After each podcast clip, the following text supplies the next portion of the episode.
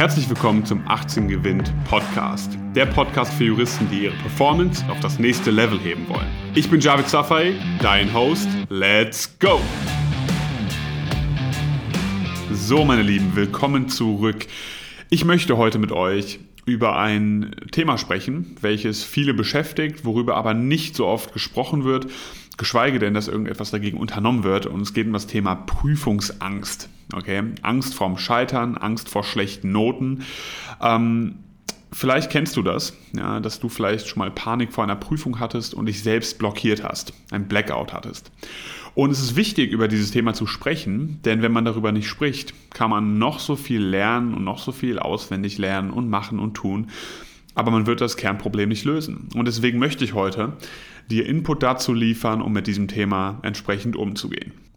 Die erste Frage, die ich an dich habe, wovor hast du eigentlich Angst? Okay? Es ist wichtig, sich mal damit zu beschäftigen, was sind denn die Konsequenzen ja, dieses Szenarios, welches ich mir ausmale.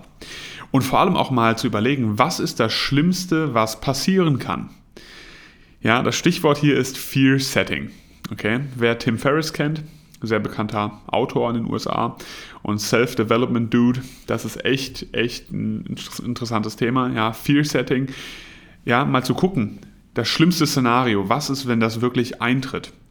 Du wirst relativ schnell feststellen, dass das Schlimmste, was passieren kann, doch nicht so schlimm ist. Okay? Die Welt wird nicht untergehen, sie wird sich weiter drehen. Du bist nach wie vor gesund und hast ein Dach über dem Kopf und alles wird weitergehen wie bisher. Es ändern sich ein paar Umstände, selbstverständlich, aber damit wird man auch leben können. Also, ich möchte, dass du entsprechend mal überlegst, was ist das Schlimmste, was passieren kann, was ist das schlimmste Szenario, einfach nur mal, um es in Kontext zu rücken. Denn oft macht man Sachen in seinem Kopf größer, als sie sind. Man versteift sich so krass darauf und denkt so viel daran, dass das Szenario dann wahrscheinlich auch eintreten wird. Man zieht das fast schon magisch an. Also, scheitern. Wenn du jetzt mal überlegst, was das eigentlich bedeutet, dann heißt das ja doch eigentlich, wenn du jetzt zum Beispiel eine schlechte Note zurückbekommst, du bekommst eine neue Chance, es richtig zu machen. Vielleicht willst du das gar nicht hören, aber es ist so.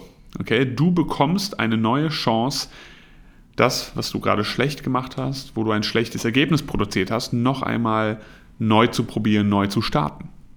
Das ist ein Blickwinkel auf das Leben und Sachen, die auf einen zukommen. Aber es ist sehr förderlich, das so zu sehen. Denn natürlich kann man das in ein negatives Licht rücken und sagen, okay, jetzt bricht eine Welt für mich zusammen. Aber das wird einen nicht weiterbringen. Und es deswegen so zu sehen und zu sagen, hey, auch wenn mal etwas schief geht, auch wenn mal etwas wirklich nicht nach Plan läuft, ja, ich habe hier gerade eine Arbeit geschrieben, schon 10, 15 Seiten oder auch noch mehr, und dann ist die auf einmal weg, weil mein Laptop abstürzt oder was auch immer, ja klar, ja, man könnte irgendwas machen, was man später bereut, oder man sagt halt einfach, hey, shit happens und das Leben geht weiter. Okay? Das heißt, erst einmal das Ganze als neue Chance zu betrachten, das Mindset möchte ich dir an der Stelle mitgeben. Außerdem okay, möchte ich dir etwas anderes noch mitgeben. Nämlich, du musst verstehen, ein schlechtes Ergebnis ist nicht gleich verlieren. Okay? Das Verlieren im klassischen Sinne ist doch eigentlich, wenn du deinen Stift niederlegst und sagst, ich höre auf, ich gebe auf, ich mache nicht mehr weiter. Die Tatsache, dass du aber ein schlechtes Ergebnis erreichst und dann noch weitermachst, da bist du schon unter den Gewinnern. Okay? Du probierst es doch.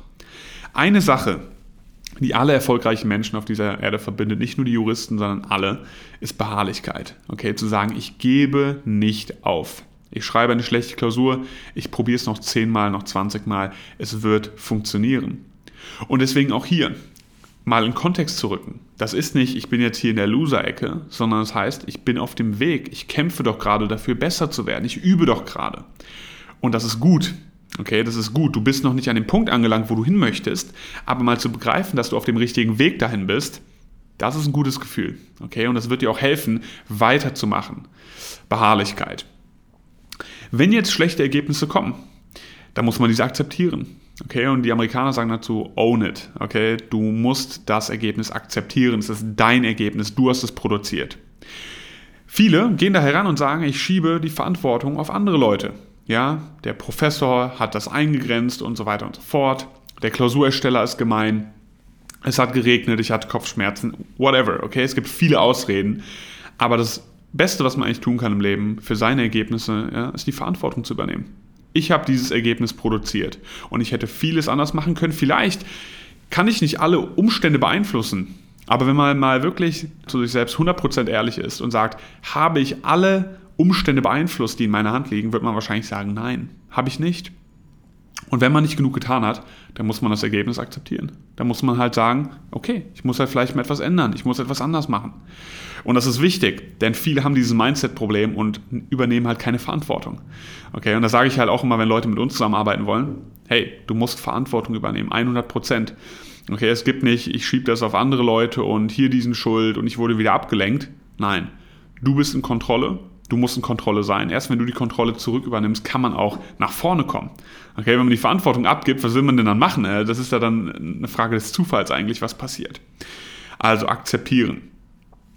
Der Anspruch, den du am Ende des Tages doch haben solltest, ist, wenn du deine Ergebnisse anschaust, dass du sagen kannst, mit reinem Gewissen, ich habe alles getan, was in meiner Macht stand. Okay, ich habe alles getan, was in meiner Macht stand. Wenn man sich bezüglich seiner vergangenen Ergebnisse mal fragt, oder auch bezüglich der letzten zwei, drei Wochen ja, äh, mal fragt, habe ich alles getan, was in meiner Macht stand, wird man wahrscheinlich sagen müssen, nein, habe ich nicht. Ich hätte noch ein bisschen mehr machen können, es hätte mich nicht umgebracht, wenn ich noch eine Stunde mehr gemacht hätte, wenn ich noch, ja, einen Fall mehr gelöst hätte, noch ein bisschen mehr ins Detail gegangen wäre, noch ein bisschen besser meine Fehler analysiert hätte. Ja, und das sollte entsprechend, ähm, ja, der Anspruch sein, den du an dich selbst hast. Ich habe alles getan. Ich kann nicht sagen, ich habe es bereut, weil ich etwas nicht getan habe, nicht genug getan habe. Okay?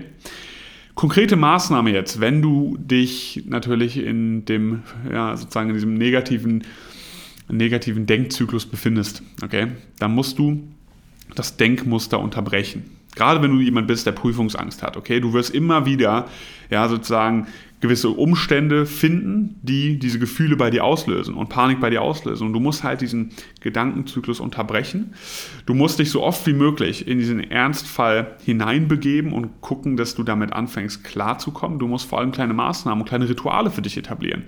Wie kannst du schaffen, deinen Puls runterzubringen? Vielleicht mal tief durchatmen, vielleicht ist es Meditation ja, Atemübungen. Es gibt viele Sachen, die vielen Menschen helfen und die können auch dir helfen. Nicht alles funktioniert für jeden, aber es gibt sicherlich etwas, was auch für dich funktioniert. Deswegen beschäftige dich damit. Viel Lernen wird das Problem nicht lösen. Was das Problem löst, ist, wenn du an dir persönlich, an deinem Mindset, an deinem Denken arbeitest und diese negativen Denkmuster beiseite schaffst. Vielen Dank, dass du heute wieder dabei warst. Wenn dir gefallen hat, was du gehört hast, dann war das nur die Kostprobe.